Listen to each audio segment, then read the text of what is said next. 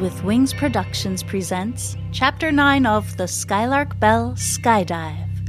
I'm your host, Melissa Oliveri. In last week's episode, we saw Farfalla become ostracized from the community she had grown up with after the silence at Meadow Lane was discovered. In today's episode, we read Chapter 9 An Old Friend, in which someone from Farfalla's past makes a surprise appearance just when she needs them the most.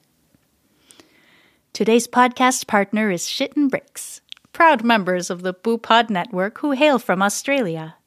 Kat and Dom lend a hilarious perspective to true crime and the unexplained. You won't regret giving them a listen. Just check the show notes for a link to their podcast. Now it's time to settle in, grab a blanket and a warm drink. We're getting started. September 27th, 1928. Two years I have spent in seclusion, hiding in my apartment, coming out only to buy food and necessities. I went to visit Papa, Mama, and Paloma in the city for a few weeks last summer, and we got together again for the holidays. But that is the extent of my interactions with other people. The people of Pocket have persisted in their idea that I caused the mysterious silence at Meadow Lane. They seem to think I have some sort of dark powers that could harm them. I have tried over and over to explain to them, tell them, You know me. You've known me for years. But none of them will give me the time of day. The only one who remained loyal to me is Isadora Finch. But she met a kind young man and they now have a small house a couple of towns away. We've been corresponding, which is nice, and she recently told me she is expecting a child. The love she has found and the life she enjoys are a stark contrast to my lonely, miserable existence. I could leave Pocket, but where would I go? I have lived here my entire life. This is my home. I refuse to be driven from it. Farfalla scurries down the steps of Bunting's general store and hurriedly crosses the road. The sound of a loud horn makes her spin around in fright. She hadn't thought to look for the car and is lucky it didn't hit her. The car pulls over a few paces ahead, and a tall, fair haired man with broad shoulders steps out. Farfalla? he asks, his voice full of surprise. Farfalla stares at him suspiciously. No one has spoken to her in so long. Who could this man be? How does he know her name? She takes a few tentative steps toward him, and recognition hits her like a splash of cold water. James? James Carnifex? she gasps. Indeed. Gosh, it's been years, he exclaims, opening up his arms for a hug. Farfalla falls into his embrace, at first with apprehension, then melting into the relief of human contact at long last. Suddenly, a terrifying thought occurs to her. He doesn't know. Once he finds out, he'll shun me like everyone else has. Farfalla quickly takes a step away from James, blinking back the tears that have sprung up in her eyes. Well, it's great to see you, she says awkwardly, and starts walking back toward her apartment. Farfalla, wait, he calls, running after her. It's been so long. I would love to catch up. Would you like to grab some coffee or something? he asks, catching up to her and taking a gentle hold of her arm. Farfalla freezes in her tracks, hesitating. After thinking about it for a quick moment, she decides she might as well enjoy the company while she can. He'll be distancing himself from her soon enough. Sure. Why don't you come up to my apartment? I just bought a fresh canister of coffee at the store, she says, holding up her shopping bag. Farfalla leads the way up the stairs to her apartment and ushers him through the door. She gestures toward the small table in her kitchen, and James takes a seat. She prepares the coffee, remaining focused on her task while she thinks of what to say to James after all these years. Finally, the sound of the dark, fragrant liquid comes from the coffee pot on the stove, and Farfalla pours each a steaming cup. She places a cup and spoon at each of their place settings and carries the cream and sugar set to the table before taking a seat. You never said goodbye before you left, she begins, immediately regretting opening the conversation by bringing it up. James takes the words in stride. You're right, he acknowledges. If I'm perfectly honest, I was envious of your feelings for Marius. I was young and hurt, and I suppose in a way I wanted to hurt you. That wasn't fair. Please accept my apology. Farfalla bristles slightly at the mention of Marius's name, but softens as she recalls all the good times she and James had as children. She feels no animosity toward him. I didn't realize how you felt, James. I'm sorry that you were hurt, and apology accepted, of course. So, tell me about your life, your family, where are your parents now, and Paloma?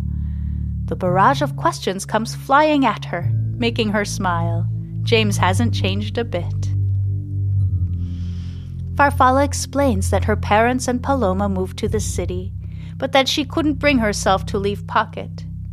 She tells him about all the beautiful gardens she has worked on, then takes a deep breath and tells him about the silence at Meadow Lane and how the people of Pocket turned on her without ever giving her a chance to explain that she has nothing to do with it.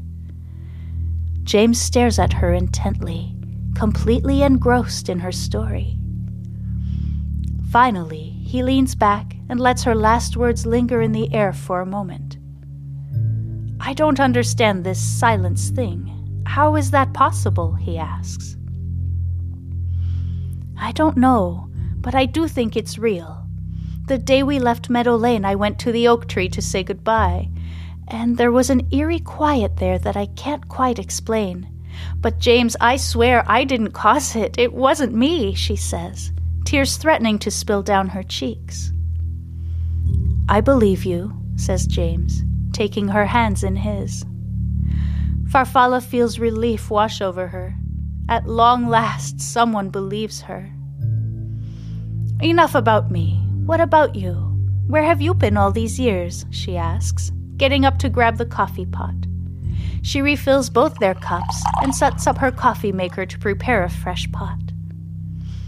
James then explains that his father passed away shortly after they left Pocket in the winter of 1925. His mother returned to Pocket the following summer, but found only loss and devastation. So they moved overseas, where he went to school and got a business degree, but never felt entirely at home. His mother insisted that he never return to Pocket, that it would only bring him hardship and grief. They had countless arguments about it and finally stopped speaking to one another altogether. So, are you in town on business then? asks Farfalla.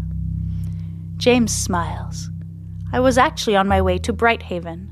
I do have business there, but now I think I might like to stay a while. Farfalla feels something in her stir, something that has lain dormant for a very long time. Despite her best judgment, she finds herself smiling back at James. Well, I should be on my way, he says. Thank you for the coffee. You're most welcome, says Farfalla, a pang of regret hitting her now that James is preparing to leave. Would you like to join me for breakfast tomorrow morning? I could pick you up. We could grab some food to go and make it a picnic, he adds, standing in the doorway. Farfalla feels her heart begin to pitter patter.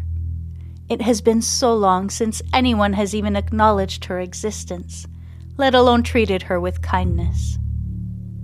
I would like that very much, she says, trying to regain her composure. Very well.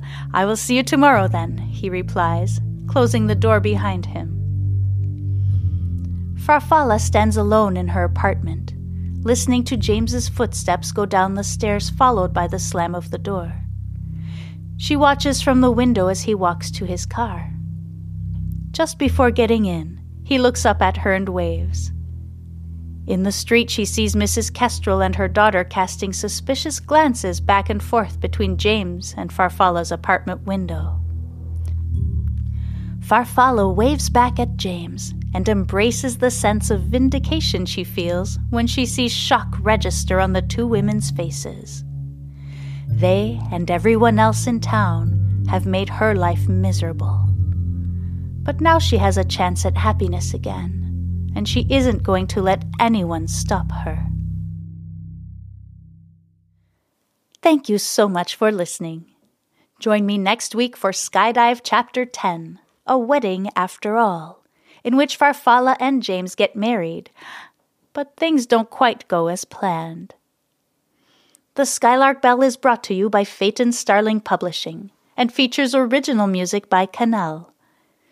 Leaving a rating or a review on your preferred podcast platform is incredibly helpful in helping the podcast gain visibility so others can find and enjoy the Skylark Bell. It's a quick, easy, and free way to support my work.